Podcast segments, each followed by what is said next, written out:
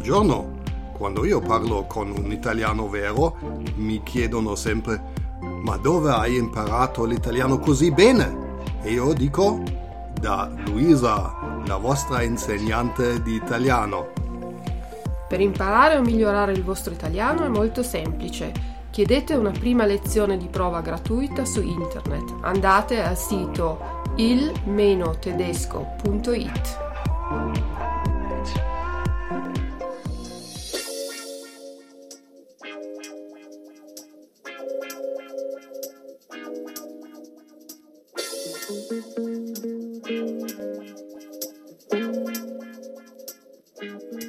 Buongiorno cari amici amanti dell'italiano e benvenuti al podcast numero 44. Oggi voglio parlarvi di letteratura italiana e di un libro in particolare. Questo libro lo studiano tutti gli studenti italiani e di solito è piuttosto odiato da tutti perché a scuola viene presentato e spiegato in una maniera un po' noiosa, lo scrittore viene descritto come un signore conformista, bigotto, vecchio. In realtà questa è un'opera di grande letteratura, ha avuto molto successo e lo scrittore Alessandro Manzoni era un uomo giusto, progressista per la sua epoca. Sicuramente avrete già visto in Italia vie, piazze o viali con il nome di Alessandro Manzoni. Ma volete saperne di più su questo italiano? Bene. Allora, Alessandro Manzoni nasce a Milano nel 1785. Il matrimonio dei genitori non è felice, infatti la mamma si separa dal marito e va a vivere a Parigi. Alessandro rimane prima a Milano, studia in collegio, ma quando il padre muore va a Parigi dalla madre e gli anni che passa a Parigi dal 1805 al 1810 sono decisivi per la sua formazione culturale, che è illuminista e di idee molto aperte. Alessandro Manzoni è nazionalista, cioè vorrebbe l'unità d'Italia ed è anticlericale, ma ad un certo punto della sua vita si converte al cattolicesimo e torna a vivere a Milano. Non si sa molto della sua vita perché Manzoni è una persona riservata, vive per il lavoro, per la sua famiglia. Ecco, le uniche cose che sappiamo è che vive a lungo, fino ad 88 anni, ma nella sua vita ci sono molti eventi tristi, molti lutti. Nel 1833 muore la prima moglie, nel 1841 muore la madre, nel 1861 muore la seconda moglie e poi muoiono anche, pensate, sei dei suoi otto figli. Una delle poche cose che si sanno è che nel 1861 è stato nominato senatore ed ha partecipato alla prima seduta del Parlamento italiano. L'opera più conosciuta dello scrittore è il romanzo I Promessi Sposi, scritto nel 1827 la prima versione della storia si intitolava Fermo e Lucia, poi è stata rivista dall'autore, è stata cambiata e pubblicata di nuovo nel 1840. Un tempo in Italia si parlavano moltissimi dialetti e Manzoni sosteneva che bisognava usare una lingua scritta molto simile a quella parlata, affinché tutti potessero capire. Lui diceva che bisognava usare la lingua parlata di maggior prestigio, la più raffinata, cioè il fiorentino, il, il, la lingua parlata a Firenze. Ma qual è la storia dei promessi sposi? Ecco, succede tutto a Milano e nella campagna lombarda, nel XVII secolo, quindi nel 1600, al tempo della dominazione spagnola in Italia. Siamo nel 1628, i protagonisti sono due giovani di ceto sociale povero, sono poveri, che si chiamano Renzo e Lucia. Renzo Tramaglino e Lucia Mondella. Tutti e due lavorano come operai, sono filatori in una fabbrica di eh, lavorazione della seta. I due giovani sono innamorati, si vogliono sposare, ma il signore del paese, Don Rodrigo, ostacola il matrimonio, non vuole che Renzo e Lucia si sposino perché è lui che vuole Lucia. Don Rodrigo minaccia di morte il parroco del paese, Don Abbondio, Don Abbondio è una persona paurosa, timorosa, eh, non ha coraggio e non riesce ad aiutare i due giovani. Così Renzo e Lucia sono costretti a lasciare Milano, devono scappare. Lucia viene aiutata da Fra Cristoforo, il suo confessore, che organizza la sua fuga in convento, la portano in convento a Monza, dove viene protetta dalla monaca Gertrude, anche conosciuta come la monaca di Monza. Per il personaggio della monaca di Monza, Manzoni si ispira ad una religiosa che è veramente esistita e che aveva fatto scandalo.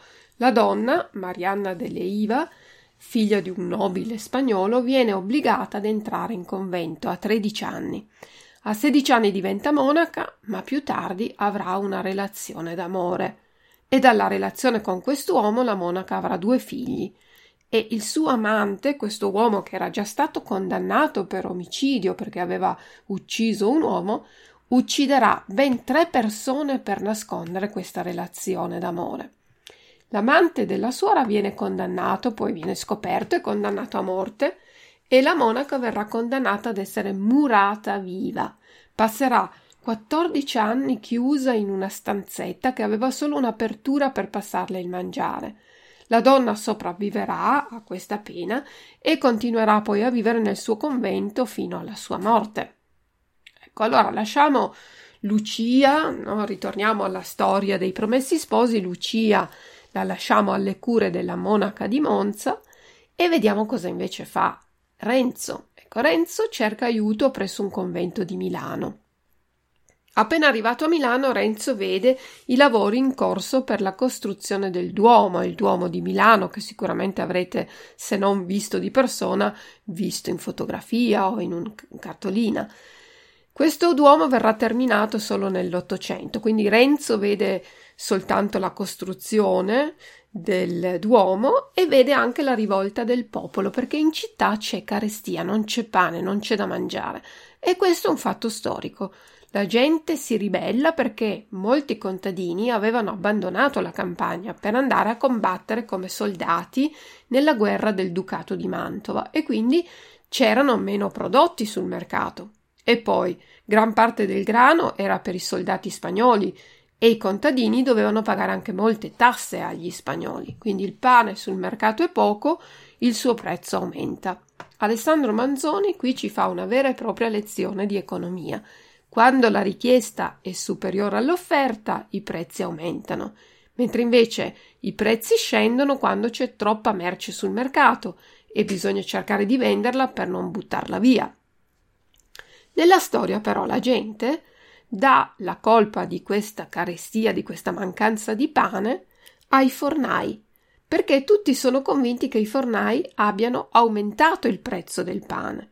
Ecco, all'epoca c'era in città a Milano un funzionario spagnolo che governava la città perché il signore era andato in guerra e qui, quindi questo funzionario cosa fa? Ordina ai fornai di abbassare i prezzi del pane ma il prezzo della farina rimane lo stesso. Qui il governatore spagnolo fa una politica che potremmo oggi dire populista. Infatti il popolo è contento, ma i fornai devono lavorare molto di più e guadagnano di meno perché devono pagare, eh, hanno i costi della farina, quindi si ribellano, ci sono altri problemi in città. La cattiva politica, fatta solo per avere consenso, non risolve i problemi, anzi ne crea di nuovi. Questo dimostra che il romanzo fa riferimento ad un fatto storico veramente accaduto e il Manzoni dà anche un suo giudizio sulla cattiva politica in Italia. Nello stesso tempo, però, giudica in modo anche molto critico la rivolta del popolo. Ci fa capire che i problemi non si risolvono con la violenza, ma con trattative ed una buona organizzazione. Comunque, tornando a Renzo, che è a Milano, in mezzo a tutti questi tumulti e la rivoluzione, e lui viene arrestato perché viene scambiato come ribelle, ma riesce a scappare e va da un cugino a Bergamo.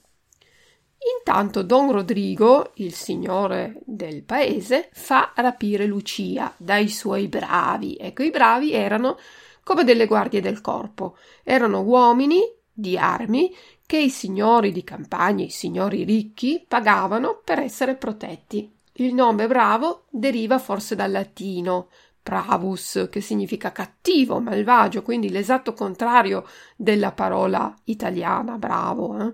Erano dei cattivi, dei malvagi. E i bravi di Don Rodrigo portano Lucia dall'innominato, un uomo potentissimo, molto crudele, molto violento, tanto da non poter neanche nominare il suo nome, innominato. E nel castello dell'innominato Lucia fa un voto. Se tutto andrà a finire bene, lei non si sposerà più. L'innominato viene preso da una crisi spirituale, libera la ragazza che viene affidata ad una famiglia nobile di Milano. A questo punto in città scoppia una terribile epidemia di peste. Nel 1600 c'è la peste nel nord Italia e questa la portano i Lanzichenecchi. Lanzichenecchi è una parola che deriva dal tedesco Landsknecht. Erano dei soldati mercenari che distruggevano e portavano anche malattie. E la peste era una malattia terribile, non c'erano medicine ed era molto infettiva, bastava toccare i vestiti di un malato per infettarsi. Quindi vengono aperti degli ospedali, che vengono detti lazzaretti, e poi eh, c'erano i monatti.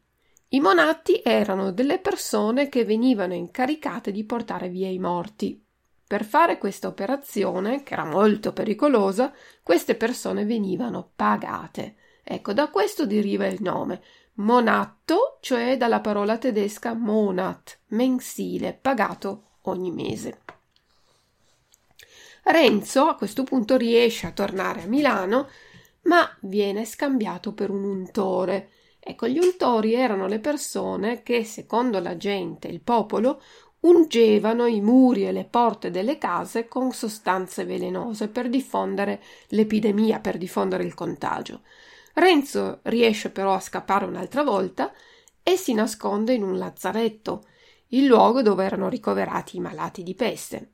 Qui vede morire di peste Don Rodrigo, incontra Lucia, che grazie a Fra Cristoforo riesce a sciogliere il suo voto e quindi Rezzo e Lucia riescono a sposarsi, si trasferiscono a Bergamo dove riescono ad aprire un'attività, quindi vivono bene in agiatezza e avranno molti figli. I Promessi Sposi è un romanzo con una storia inventata, ma con molti e precisi riferimenti storici. Alessandro Manzoni ha ricercato molto anche negli archivi della città, come abbiamo visto la rivolta del pane, il periodo della peste, e ha anche però molti altri significati. Per esempio, prendiamo i protagonisti, sono persone povere, questo per rivalutare gli umili. È la prima volta che persone umili, povere, sono il centro di un racconto, di un racconto una storia. Manzoni ci dice di avere fiducia della provvidenza divina. Dio premia, castiga e alla fine si salva solo chi si è comportato bene. I valori della giustizia ci sono anche qui. La legge vince sulla prepotenza è molto importante anche la solidarietà. Chi aiuta, aiuta a fermare il male. Il lavoro poi viene visto come una cosa nobile. Vince chi lavora, chi è concreto, chi si dà da fare contro invece chi è un aristocratico, no? L'aristocrazia viene descritta, dipinta come persone che non fanno nulla, non fanno niente, sono corrotte, sono prepotenti. E anche l'animo, il carattere umano viene descritto molto bene nelle sue sfaccettature con, con, i vari personaggi, i buoni, i puri d'animo come Renzo e Lucia, i vigliacchi come Don Abbondio che ha paura, non aiuta, i violenti che si pentono però, che si riscattano come Fra Cristoforo che una volta aveva ucciso un uomo, era un uomo, un assassino e poi invece si è pentito di quello che ha fatto ed è diventato frate. Le persone passionali come la monaca di Monza, ma poi ci sono tanti altri personaggi che rispecchiano proprio i vari caratteri dell'animo umano. Il Manzoni riesce appunto a tracciare una descrizione dei diversi caratteri delle persone. Ecco, avete capito perché questo romanzo ha avuto così tanto successo, soprattutto perché fa parte del programma scolastico di ogni italiano, vero? Sono stati girati poi tantissimi film sulla storia dei promessi sposi, ci sono stati tanti racconti, pezzi teatrali, perfino musical. Ecco, se avete voglia di vedere un musical di 10 minuti, con il riassunto in chiave comica, naturalmente, perché I Promessi Sposi è un libro di 38 capitoli, grandissimo, lunghissimo. Ecco, questo video vi fa un riassunto di 10 minuti con delle eh, musiche di eh, musica leggera italiana. Eh, dovete andare su YouTube e cercare i promessi sposi in 10 minuti del gruppo Oblivion e se andate a vedere la trascrizione di questo podcast troverete anche il link per collegarvi direttamente. Siamo arrivati alla fine dell'episodio 42, spero che la storia dei promessi sposi vi sia piaciuta. Io per il momento vi lascio qui, vi saluto e vi do appuntamento al prossimo podcast. Ciao ciao dalla vostra insegnante di italiano Luisa. Ciao ciao!